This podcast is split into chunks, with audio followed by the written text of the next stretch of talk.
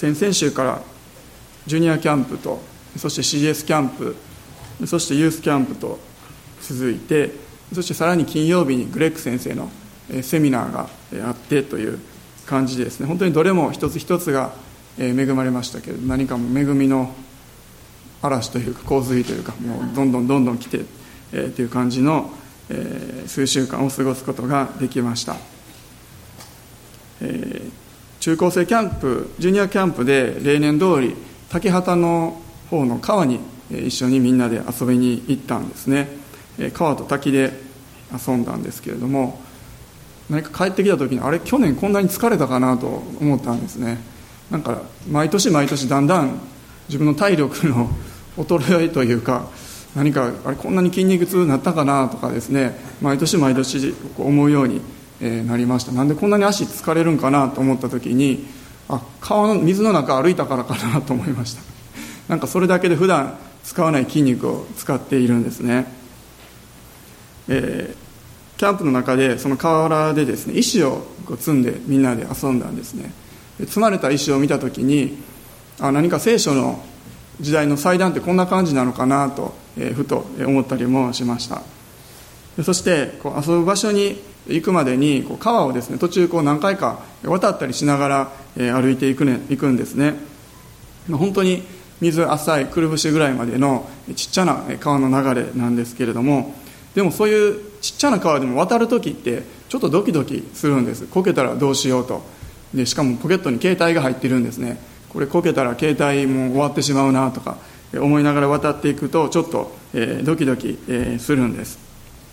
今日は、えっとですね、吉脇からお分かちしたいと思っているんですけれどもイスラエルの民が、400年以上奴隷にエジプトで、されていてそしてアラノを放浪していよいよカナンの地に入っていくという時に最後川を渡る必要がありました。ヨルダン川です。彼らは川を渡るときにどんな気持ちで渡っていったのかなと思います。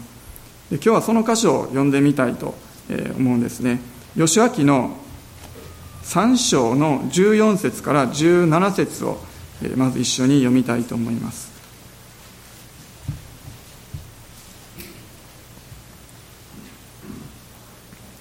3章の14節から17節です。一緒に読んでいきましょう。はい。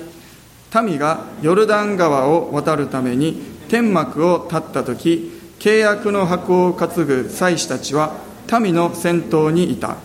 箱を担ぐ者がヨルダン川まで来て箱を担ぐ祭司たちの足が水際に浸った時ヨルダン川は借り入れの間中岸いっぱいにあふれるのだが上から流れ下る水は突っ立ってはるか彼方のサレタンのそばにある町アダムのところで席をなして立ちアラバの海すなわち潮の海の方に流れ下る水は完全にせき止められた。民はエリコに面するところを渡った。主の契約の箱を担ぐ祭司たちがヨルダン川の真ん中の乾いた地にしっかりと立つうちにイスラエル全体は乾いた地を通りついに民はすべてヨルダン川を渡り終わった。イスラエルの民がエジプトを出てアラノでの放浪生活を終えていよいよ目的地カナンの地に入っていくという重要な場面です。このヨルダン川を渡ったらついに目的地っていうそういう場面なんですね。私もよく神戸方面とか、えー、兵庫の方にこう出かけていって帰り車でこう阪神高速に乗ってこう帰ってくるとこう淀川を、えー、渡って前にこう梅田のビル群が見えてくるんですね。でそういう時にあ何か大阪に来たなっていうこう気が、えー、するんです。何か川を渡るとこう次の領域というか次の、えーまあ、県境のような気分でですね次のところに入ってきたなっていう、えー、気分を私たちは持ちます。奈良奈良方面から富田林へ来ると石川を渡りますようね。石川を渡るとあ富田林に帰ってきたっていうなんかそんな気分を私たちは持つんですね、まあ、そんな感じかなと思います。ヨルダン川は今は川幅狭いみたいなんですけれどその当時はヘルモン山からの雪の雪解け水が流れていてでその当時その時期っていうのはかなり水が溢れていたようなんです。そして川の河原というか川のそばも湿地帯のような感じになっていて川幅も広くて広いところは川幅大体1キロぐらいになってたかもしれないと言われているぐらいなんですね。結構川幅広いんです。まあちなみに淀川一番こう河口に近いところにある橋の長さで760メートルぐらいらしいんですね。なのであれぐらいあれよりももしかしたら川大きかったかもしれないんです。でそんな広い川を主が引き止めてくださってイスラエルの民はそこを渡っていくことができました。でイスラエルはどのようにして川を渡ったんでしょうか。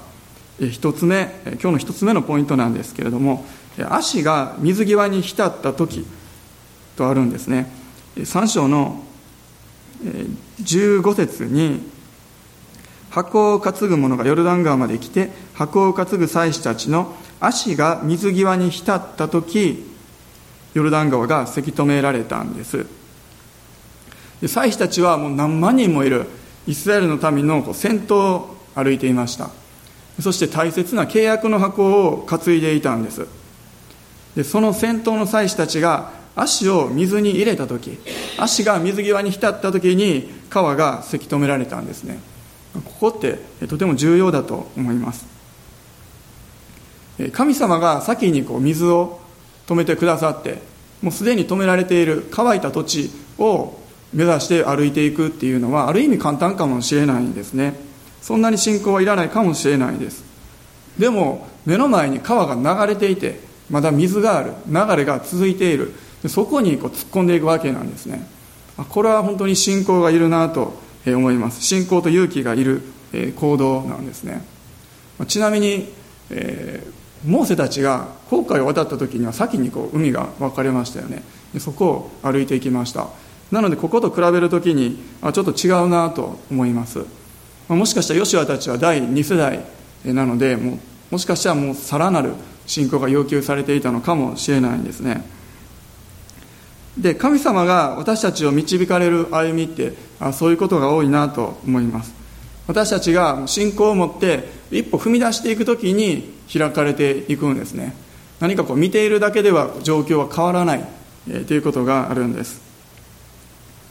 よく神様の導きって自動ドアみたいって言われることがあります、えー、自動ドアを勝手に開きます。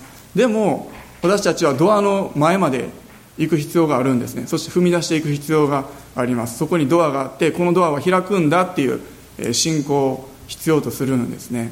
最初から開いていたらそこを通っていくのは簡単なんです。ドアはあるんだけれどもでも最初から開いているわけではない。そこに私たちはそこを目指して歩んでいくんです。今毎日高校野球がかなり熱戦が繰り広げられているみたいですね。私はもう今年はもう全然、見てないですけれども昔よく中学生高校生ぐらいの時はもう毎日のように野球を見ていました。であるところに一人の男子高校生がいました。で彼はもう地元で評判になるぐらいに野球がうまかったんです。ピッチャーでした。彼は甲子園を目指してある高校その高校に入学したんです。ただ正確に言うと彼はどこまで本気で自分が甲子園を目指しているのか自分でもよく分かっていなかったんですね。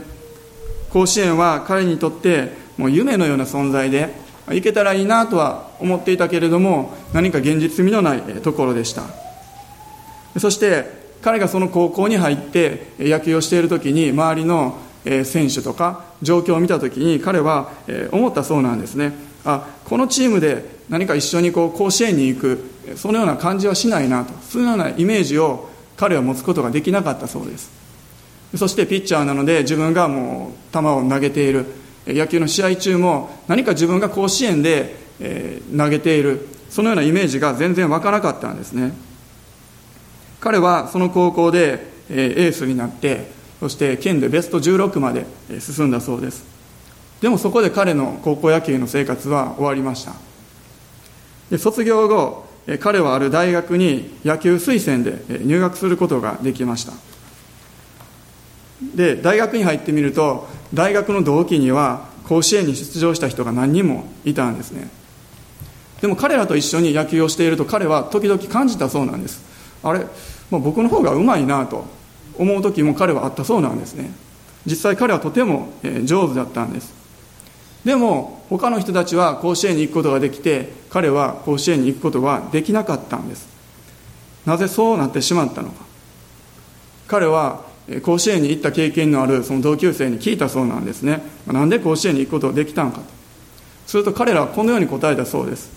だって甲子園に行くつもりで高校に入ったからと。甲子園に行った人はそのような気持ちを持って高校に入っていたそうなんですね。でそれを聞いた時に彼は気づいたそうなんです。自分との大きな違い。彼は自分がもう高校高校に入ってそして甲子園に行って野球するんだっていうもう具体的な実際的なイメージを持つことができなかったんです。そしてそのための実際的な具体的な一歩っていうものを彼は踏み出すことができなかったんですね。能力はあったんですね。とてもうまかった。でもそこで大きな違いが生まれてしまったんですね。どれだけ能力があっても何かその目標に対してしっかりとしたビジョンイメージを持ってそこにしっかりと踏み出していくことをしないと実現されることはないんですね。イスラエルの民は神様からビジョンをもらってそしてそのための方法も教えてもらいました。でも彼らはそれをしっかりと受け止めてそのために実際に足を踏み出していく進んでいく必要があったんです。その時に川が分かれたんですね。私たちも何か信仰を持って踏み出していくそのようなタイミングがあります。神様がそのことを私たちに求めておられる瞬間ということがあるんですね。賜物は与えられている。また神様からも飯もしっかりと頂いている。でも実際に行動に移していくのは私たちなんです。道は神様が開いてくださるんですね。たとえ大きな川が前に横たわっていても山があっても谷があっても主は道を作ることができる。でもそこに実際に足を踏み入れて歩いていくのは私たち自身なんです。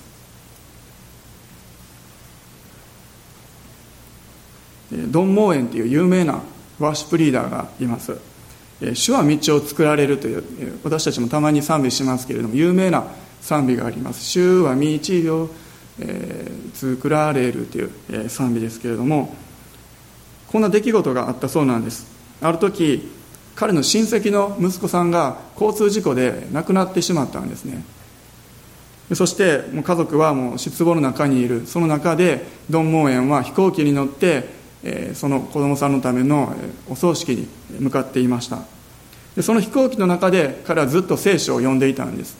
そしてイザヤ書43章を読んだ時に彼は神様に示されてその賛美の歌詞を書いてそしてその賛美が出来上がったそうなんですね。そして悲しみの中にあるご夫妻を訪ねてお二人の前でその賛美をして励ましを与えたそうなんです。でそのような出来事があった後にその賛美が本当にこう広まっていって有名になって多くの人の心を励ますようになったんですね。そしてまた息子さんを失ったそのご夫妻はもう悲しみはあったんだけれどもでも同じような悲劇を体験した人悲しい人たちのところに行って証しをして励ましをするそのような働きを始めるようになったそうなんですね。で後にそのご夫妻はドン・モーエンにこのように語ったそうなんです。あなたの曲のおかげで私たちの息子はその死を通して最も多くの人々に届いてきたと思いますと。その曲を通して彼自身が証しになっていくことができたんですね。その賛美を通して主は確かに道を作ってくださったんです。どんな状況の中にあっても神様が道を作ってくださるんです。でもそのご夫妻は自分たちが悲しみの中にあるけれどもでも他の人たちにイエス様の愛を分かち合っていきたいそういう思いを持ってイエス様の愛を伝えていくその一歩を踏み出していったんですね。またドン・モーエンも自分にできることは何か祈る中でその曲が与えられて分かち合っていった。信仰を持って歩んでいくのは私たち自身なんです。2つ目のポイントですけれどもヨシュアの同じく3章の1節2節のところを読みたいと思います。2つ目は3日経ってからということです。3章の1節2節です。はい。ヨシュアは翌朝早くイスラエル人全部と一緒にシティムを出発してヨルダン川の川岸まで行きそれを渡る前にそこに泊まった。3日経ってから司たちは宿営の中を巡りありがとうございます。この3日経った後に神様からのどのようにして川を渡っていくのかその詳しい命令がですね神様から与えられていくんです。シティムという町はヨルダン川から10キロぐらい離れている町だそうです。そこを出発して彼らはヨルダン川の川岸までやってきてまずそこで3日間滞在したんです。なぜ3日間とどまったのか。それは神様からの言葉がなかったからなんですね。どのようにして川を渡っていったらいいのか彼らは分からなかった。詳細な指示が必要だったんです。3日経った後に神様はイスラエルにどのように川を渡るべきかそれを教えたんです。その3日間のことを考えるときに彼らどんな気持ちだったかなと思います。大きな川が前に流れている。主はもちろん約束で、え、この川を越えて約束の地に導いていてくださると、まあ、それは知っている。でもどうやって渡っていったらいいだろうか。普通に考えたら渡ることなんてできないんです。ちっちゃな赤ちゃんから年配の方までそのグループの中にはいる。今までずっと荒野の旅をしてきて多分怪我している人とか病気の人とかも多分中にはおられたと思うんですね。女性も男性もいます。いろんな思いが頭を巡ったと思います。ででもそのようにいろんな思いを巡らすためにその3日間っていうのは必要だったんですね。つまりあこの川を渡ることは自分たちの力では無理だなと。神様がすごい奇跡を起こしてくれないと渡ることなんてできないだろうなと。そのように自分たちの力に諦める絶望する自分たちの力のなさを知るそのために必要な3日間だったんですね。もし川岸にそのように滞在することがなかったらどうなっていたのか。こうずっと旅をしてきてそして川がせき止められてしまっている。そこを通っていくだけになるんですね。なんとなく後ろの人とかは、まあ、よう分からんうちに川みたいなところを通ったと。そんな感じになってしまうかもしれないです。もう長い列のたくさんの人数の、え集団、なので。神様がどれほどすごい見業を成してくださったのか気づかないかもしれないんですね。川はかなり上流のところでせき止められてしまっていたからなんです。なので彼らは川岸にとどまってそして3日間あもう神様なしではこれ以上進むことができない川を渡っていくことができないんだ。そのように主に頼る思いを神様に向けるそのためにその時間が必要だったんですね。そのための3日間でした。私たちも私たちの歩みの中でそのような期間を通ることがあると感じます。神様もう自分の力では無理ですと。自分の力では前に進んでいくことはできないです。そのようにしてもう自分自身に対して絶望する時があるんですね。周りに大きな川が流れていて渡ることなんてできない。山があって登ることなんてできない。谷があってそこを渡ることなんてできない。そのように気づく時です。でもその中で私たちはもう一度あ神様だけが私たちが頼りにできるお方なんだ。とそこに変えることができるんですね。そこに帰ってもう一度神様だけに私たちは希望を持つことができます。そしてその時に信仰を持って踏み出していくことができるんです。詩篇の73編を開きください。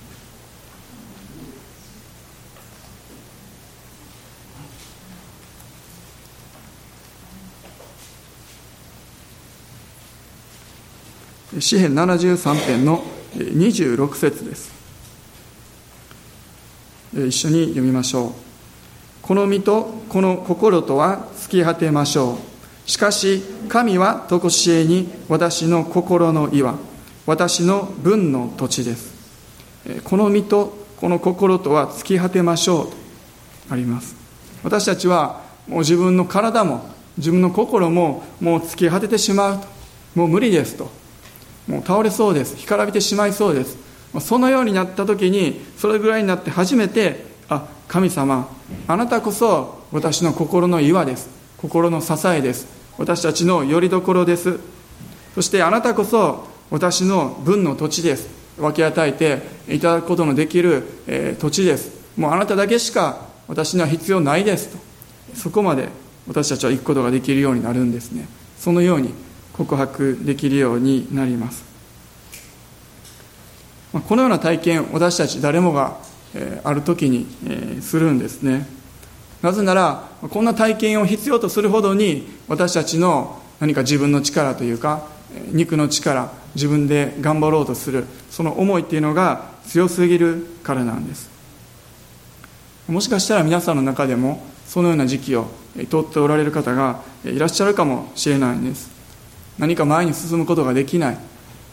自分の力もどうしようもないと。絶望的な状況。でもそんな時に初めて私たちは100%神様にお委ねするということを学ぶそのような機会となるんですね。20%ではなくて60%でもなくて99%でもなくて100%全て主に委ねていく。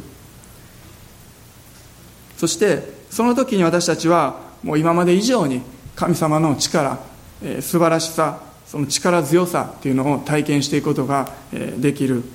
そして自分自身に絶望するその時だけに神様に希望を持つことが私たちはできるんです。3つ目のポイントですけれどもイスラエル全体が川を渡ったということです。17節のところに主の契約の箱を担ぐ祭司たちがヨルダン川の真ん中の乾いた地にしっかりと立つうちにイスラエル全体は乾いた地を通りついに民は全てヨルダン川を渡り終わった。全体が渡っていったんですね。これも当然といえば当然ですけれどもこれも大切なことなんです。リーダーのヨシュアだけが渡っていったんじゃなかったんですね。また祭司たち選ばれた祭司たちだけが信仰を持って踏み出して渡れたんでもなかったんです。前の3分の1ぐらいのグループは渡ることできたけれども後ろの方は不信仰だったので渡ることができなかったとかそういうことはなかったんですね。イスラエルの民の中には多分あんまり神様のことよく分かっていない人もいたと思います。子供もいたと思います。中にはこんな川なんて渡ることできないだろうと。思っていた不信仰な人もいたかもしれないです。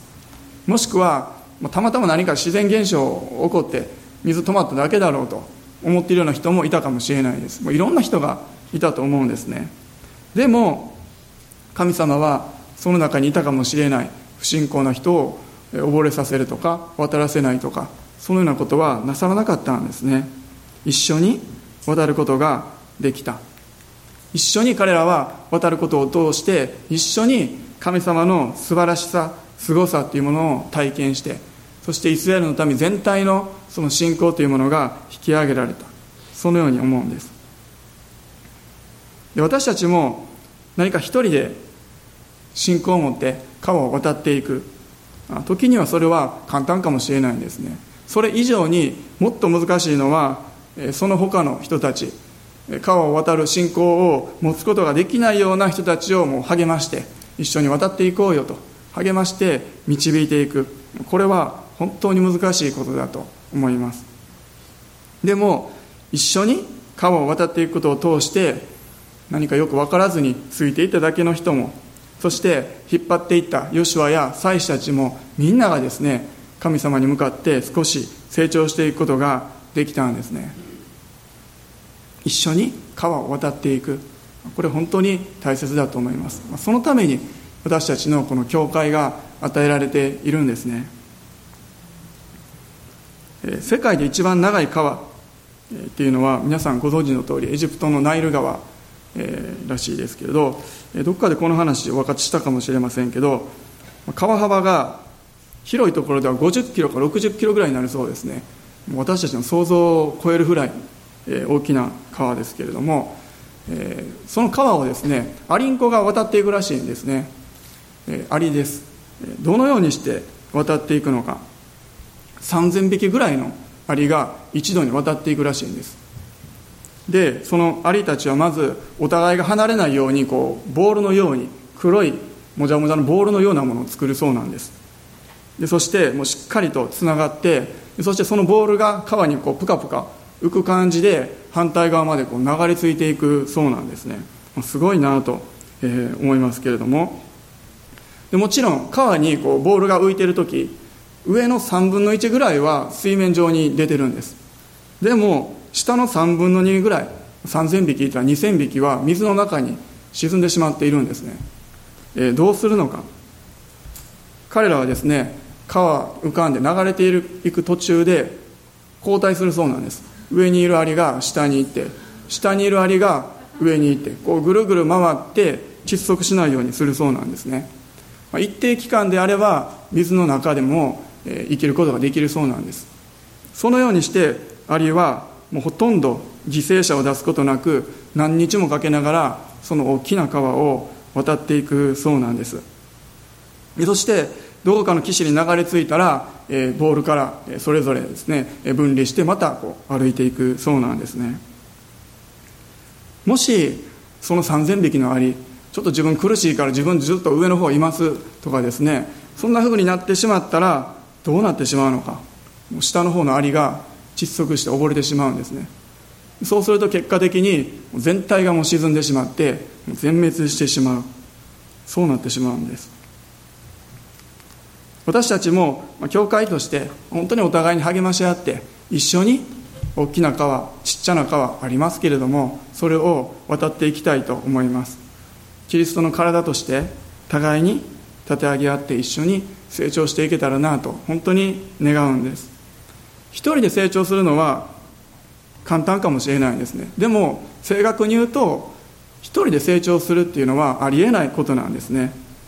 実は成長しているように見えてあんまり成長していないんです。なぜならクリスチャンその成長っていうのはそのお互いの関係の中にあるものだからなんです。何か他の人と切り離されてできるものではないものなんですね。キャンプが続きましたけれど2泊3日キャンプが終わると何かキャンプに行った全員がちょっとこう成長して大きくなって、帰ってくるような気がするんですね。なんかそれは本当にそんな気がするだけじゃなくて本当にそうなんだろうなと、え思うんです。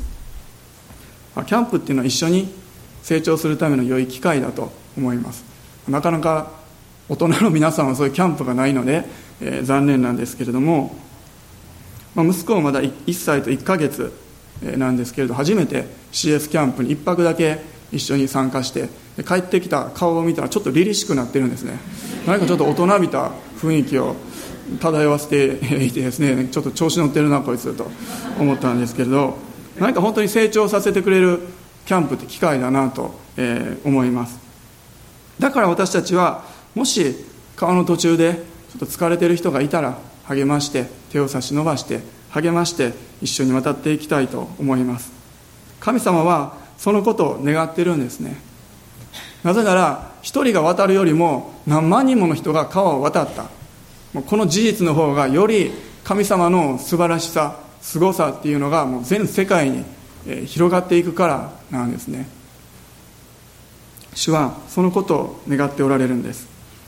最後4つ目のポイントですけれども2000キュビットの距離です。3章の3節から4節を読みましょう。はい。民に命じて言った。あなた方はあなた方の神主の契約の箱を見レビ人の祭司たちがそれを担いでいるのを見たならあなた方のいるところを立ってその後ろを進まなければならない。あなた方と箱との間には約2000キュビトの距離を置かなければならない。それに近づいてはならない。それはあなた方の行くべき道を知るためである。あなた方は今までこの道を通ったことがないからだ、えー、先頭を行く契約の箱祭司たちの集団と本体グループの間に2000キュビットの距離を空けなければならないと4節にあるんですね。2000キュビットってどれぐらいの距離なのか。900メートルぐらいらしい。結構長いんですね。ちょっと Google マップでこの教会から900メートルどこかなと調べました。大阪王将の辺りでした。結構遠いですよね。ここから看板見えないですね。もちろん今ビルとか、えー、家とかたくさんあるので見えないですけれどなぜそんなに距離を空ける必要があるのか。いろいろ理由はあると思うんですね、まあ、あんまりこう民がこう先頭に近づきすぎて大切な箱とかにですね触ってはいけないという理由もあると思います。でも一番の理由は4節に書かれていますけれどもそれはあなた方の行くべき道を知るためであると。つまり900メートルっていうその長い距離を空けることによって先頭がどこに向かっているのかをより多くの後ろの人たちが見ることができるんですね。より多くの人たちがその契約の箱に目を留める。それに目を留めながら前に進んでいくことができる。そのために距離が空けられるように主は命令を与えられたんですね。もしくは近づいてしまったら近づきすぎたら追い越してしまうということもあるかもしれないです、えー、箱より前に行ってしまうことなんですね。もう私たちもたまにそういうことがあると思います。神様より先に自分の方が前に行ってしまって神様こっちですよと。私こっちに歩いていきたいんです。だから神様こっちについてきてくださいって。何か神様を道案内してしまうような時って私たちにもあると思うんですね。でもそうじゃなくて先頭を行くその箱にしっかりと目を留めて私たちは歩んでいくんです。その箱の中に何が入っていたのか。実会とそしてアロンの杖とマナも入っていたと言われています。そしてその箱には贖いの蓋と呼ばれている蓋がついていた蓋がされていたんです。祭司はそこに血を振りかけて民のための贖いをしていた。つまり契約の箱っていうのはもう主の臨在そのものであってまた罪深いイスラエルの民をあがなってくださる贖いの象徴だったんです。イスラエルの民はそこに目を留めて歩んでいく必要がありました。そこに目を向けながら川を渡っていく必要があったんですね。もし民が先頭の箱ではなくてもう周りばっかり見ていたらどうなってしまうのか。もう隣にはもう疲れたですね。人がもう足引きずりながら歩いているんですね。もしくはもうまだつけへんのかよと。文句文句ばっかり言ってる人たちが目に入ってしまうんですね。そこに目を留めるともうがっかりしてしまって自分もなんか歩くのがしんどくなってしまうかもしれない。でもそうじゃなくて先頭を行く主の臨在主の贖いそこに目を留めて民は歩いていったんです。今私たちはどこに目を留めるべきなのか。まあちなみにこの契約の箱失われてしまって今もこの世界のどこにあるのかイスラエルのどこにあるのか分かっていないんですね。まあ神様がそれを塞いでおられるのかと思うんですけれども今私たちはじゃあどこに目を向けていったらいいのか。贖いの蓋。それはイエス様ご自身を表しています。私たちはイエス様にその十字架に目を留めながらまたそこについて歩んでいくんです。私たちの罪をあがなってくださって覆ってくださったその十字架の恵みそこに目を留めながら私たちは歩んでいきます。そして十字架に導かれて私たちはその足を進めていくんですね。ですので私たちは何か川とかですね、えー、またなんかもうカンカン照りに火が照っているそのようなところばっかりに目を留めるのを本当にやめたいと思います。また必要以上に周りの人に目を向けて何か自分まで疲れてしまう。そのようなことがないようにしたいと思います。でももちろん励ましていくことは大切なんですね。ユースキャンプでグレッグ先生がこのような証しをされてました。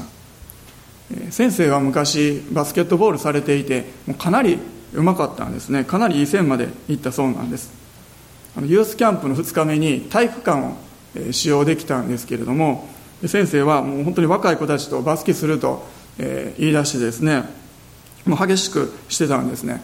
先生すごいなと思いました。朝の9時15分から集会があってお昼食べて午後にも祈ってほしい方祈りますと言ったら50人ぐらい来たんですね。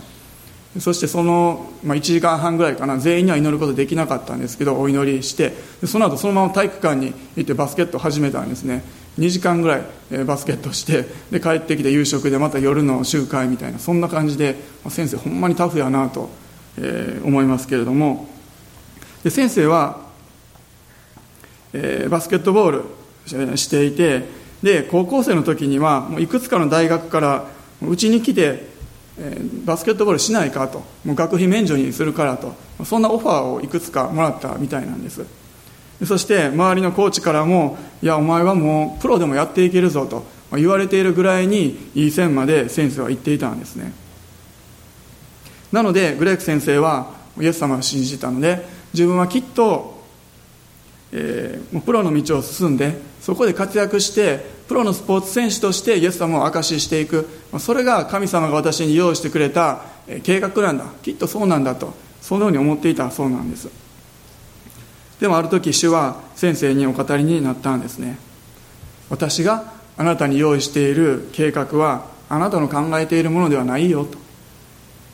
あなたは別の道へ進みなさいと。そのようにお語りになったんですね。先生はもうすごく心に葛藤を覚えたそうなんです。いろんな大学からもうこんないい条件でオファーを受けているのにもうそれを蹴るなんてもう周りにバカにされるに違いない。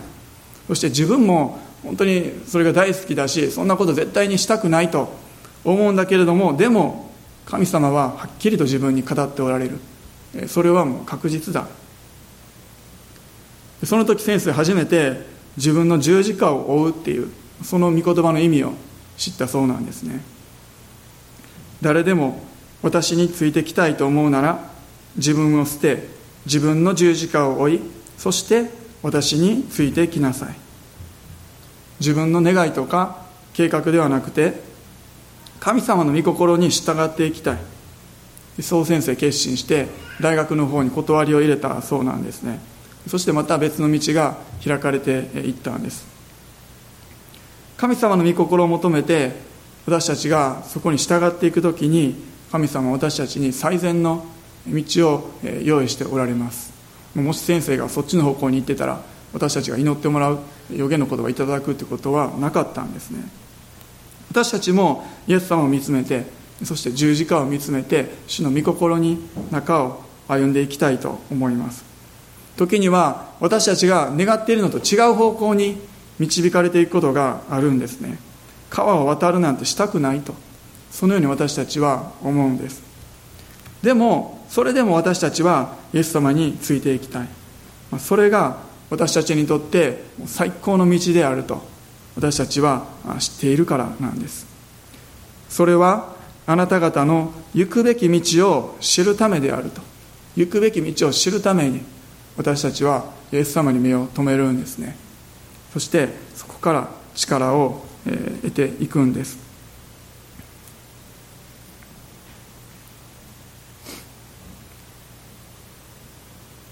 そして4節のところにあなた方は今までこの道を通ったことがないからだとあるんですね。新しい道なんです。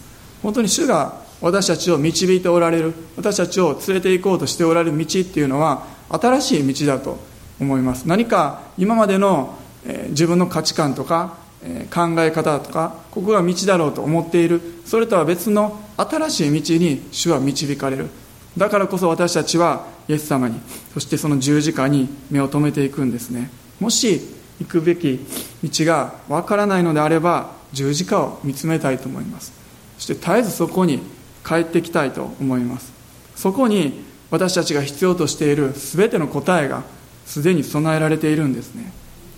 私たちが十字架にもう一度帰ってくるときに私たちは自分を捨てるようにもしくは十字架を追うように語られるかもしれないです。もしくはその十字架から流れてくるその豊かな恵みと愛ですね。そこに触れられるかもしれない。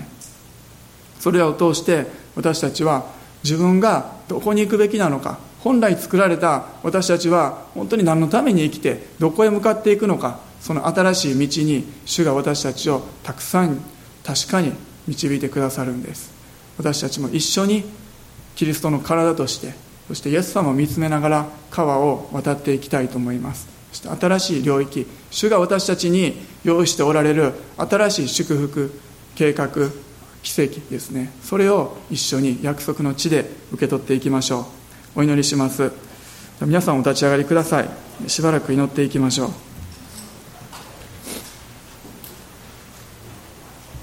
ハレルヤイエス様。今朝もあなたへあなたが十字架についてくださった。その尊い十字架にもう一度目を留めます。見上げます。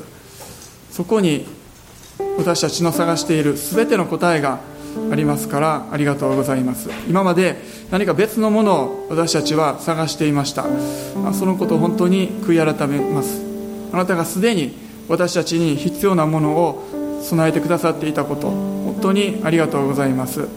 神であられるイエス様が私たちのために十字架についてくださった。これ以上私たちは何を必要とするでしょうか。もう十分な恵みは私たちに与えられていたんです。本当にありがとうございます。ハレルヤ主ありがとうございます。その十字架に目を留めながら今朝も今週もまたこの年の後半も私たちは歩んでいきます。どうか導いてください。どうか私たちが私たちがあなたを導くことがありませんように。あなたを追い越すことがありませんように。あなたに従っていくことができますように助けてください。今までも本当にイスラエルの民が荒野でマナによって養われたように私たちもあなたから本当に養われてきたことを心からありがとうございます。その恵みに目を留めて感謝いたします。そしてさらなる新しい領域においてあなたが私たちに用意しておられるその素晴らしいものを喜んで受け取っていきたいと思います。ハレルヤ主感謝いたします。ハレルヤ主今それぞれの口で祈っていきましょう。祈っていきましょう。ハレルヤ主ハレルヤ主イエス様ありがとうございます。ハレルヤハレルヤ力がます。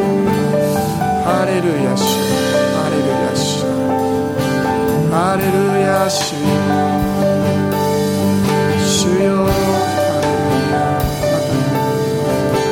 イエス様感謝します。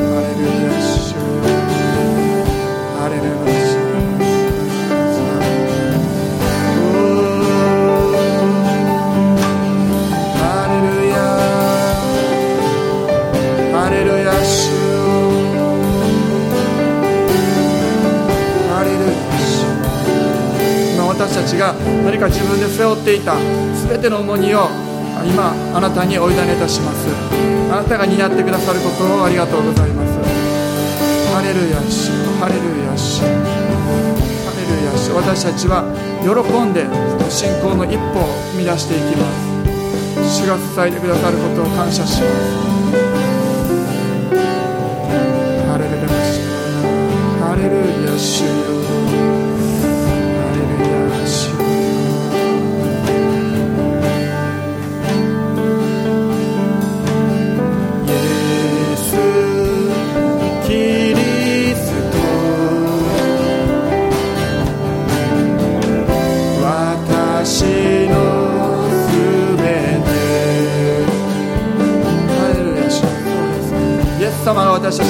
てです。ハレルヤ。主ハレルヤ。主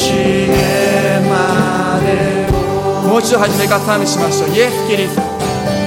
イエス・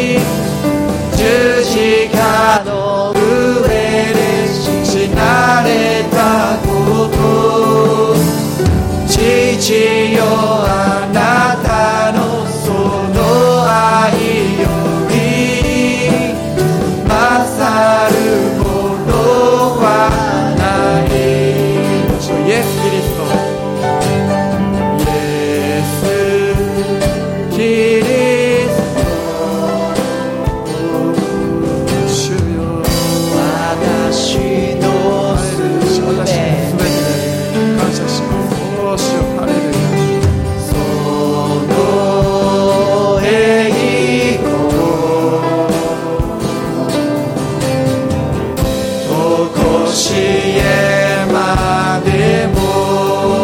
私の私のために罪を背負い十字架の上で死なれたこと。父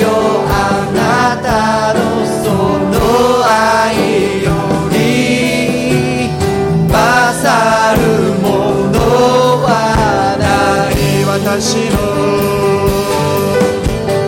私のために罪を背負い十字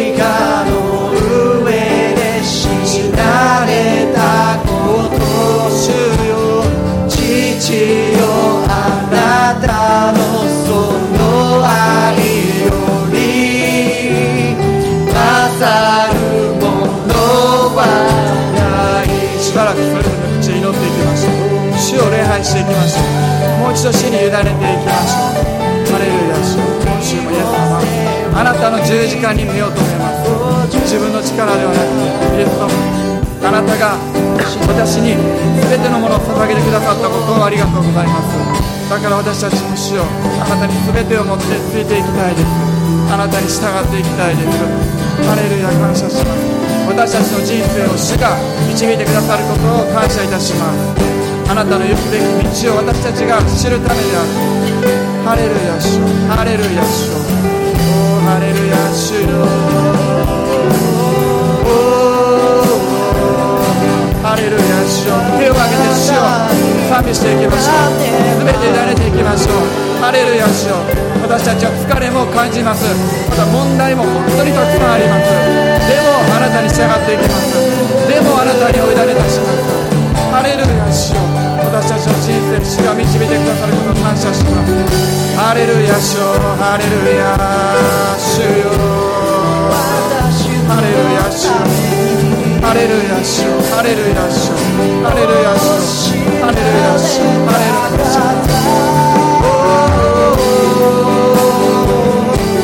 ハレルヤ主。何が私たちを攻撃しているこの疲れをあなたが取り除いてください。何か私たちを本当にがっかりさせる落ち込ませるものを主が取り除いてください。あなたがすでに勝利を取っておられることを心から感謝いたします。ハレルヤ主よハレルヤ主よハレルヤ主よ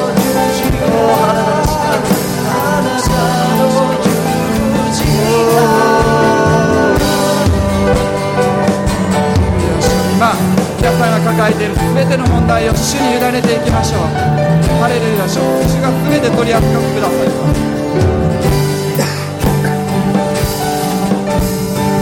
ハレルヤ主ハレルヤ主ハレルヤ主病の霊を出ていきなさい。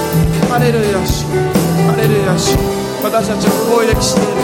全ての力を今イエス様の皆によって縛り付けます。ハレルヤ主私たちには自由があります。解放があります。喜びがあります。ハレルヤ主あなたを褒めたたえていきます。ハレルヤしんどい時にも主を見上げてあなたを賛美します。疲れている時こそあなたを褒めたたえます。ハレルヤ主よおおハレルヤ主イエス様ありがとうございます。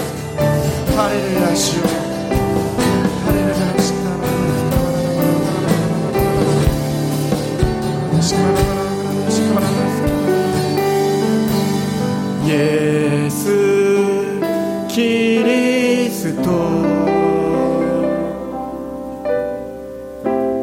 私のすべて。その栄光。とこしえまでも。もうう一度イエ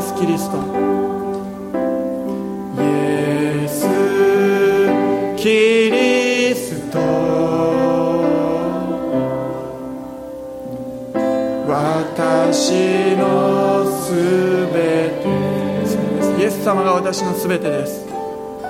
その栄光。とこしえまでも。私のために。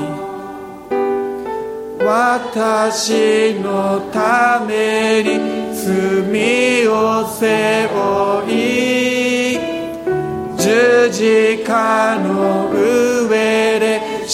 なれたこと。父よあなたのその愛より。勝るものはない。もう一度告白しましょう。私のために。私のために。罪を背負い。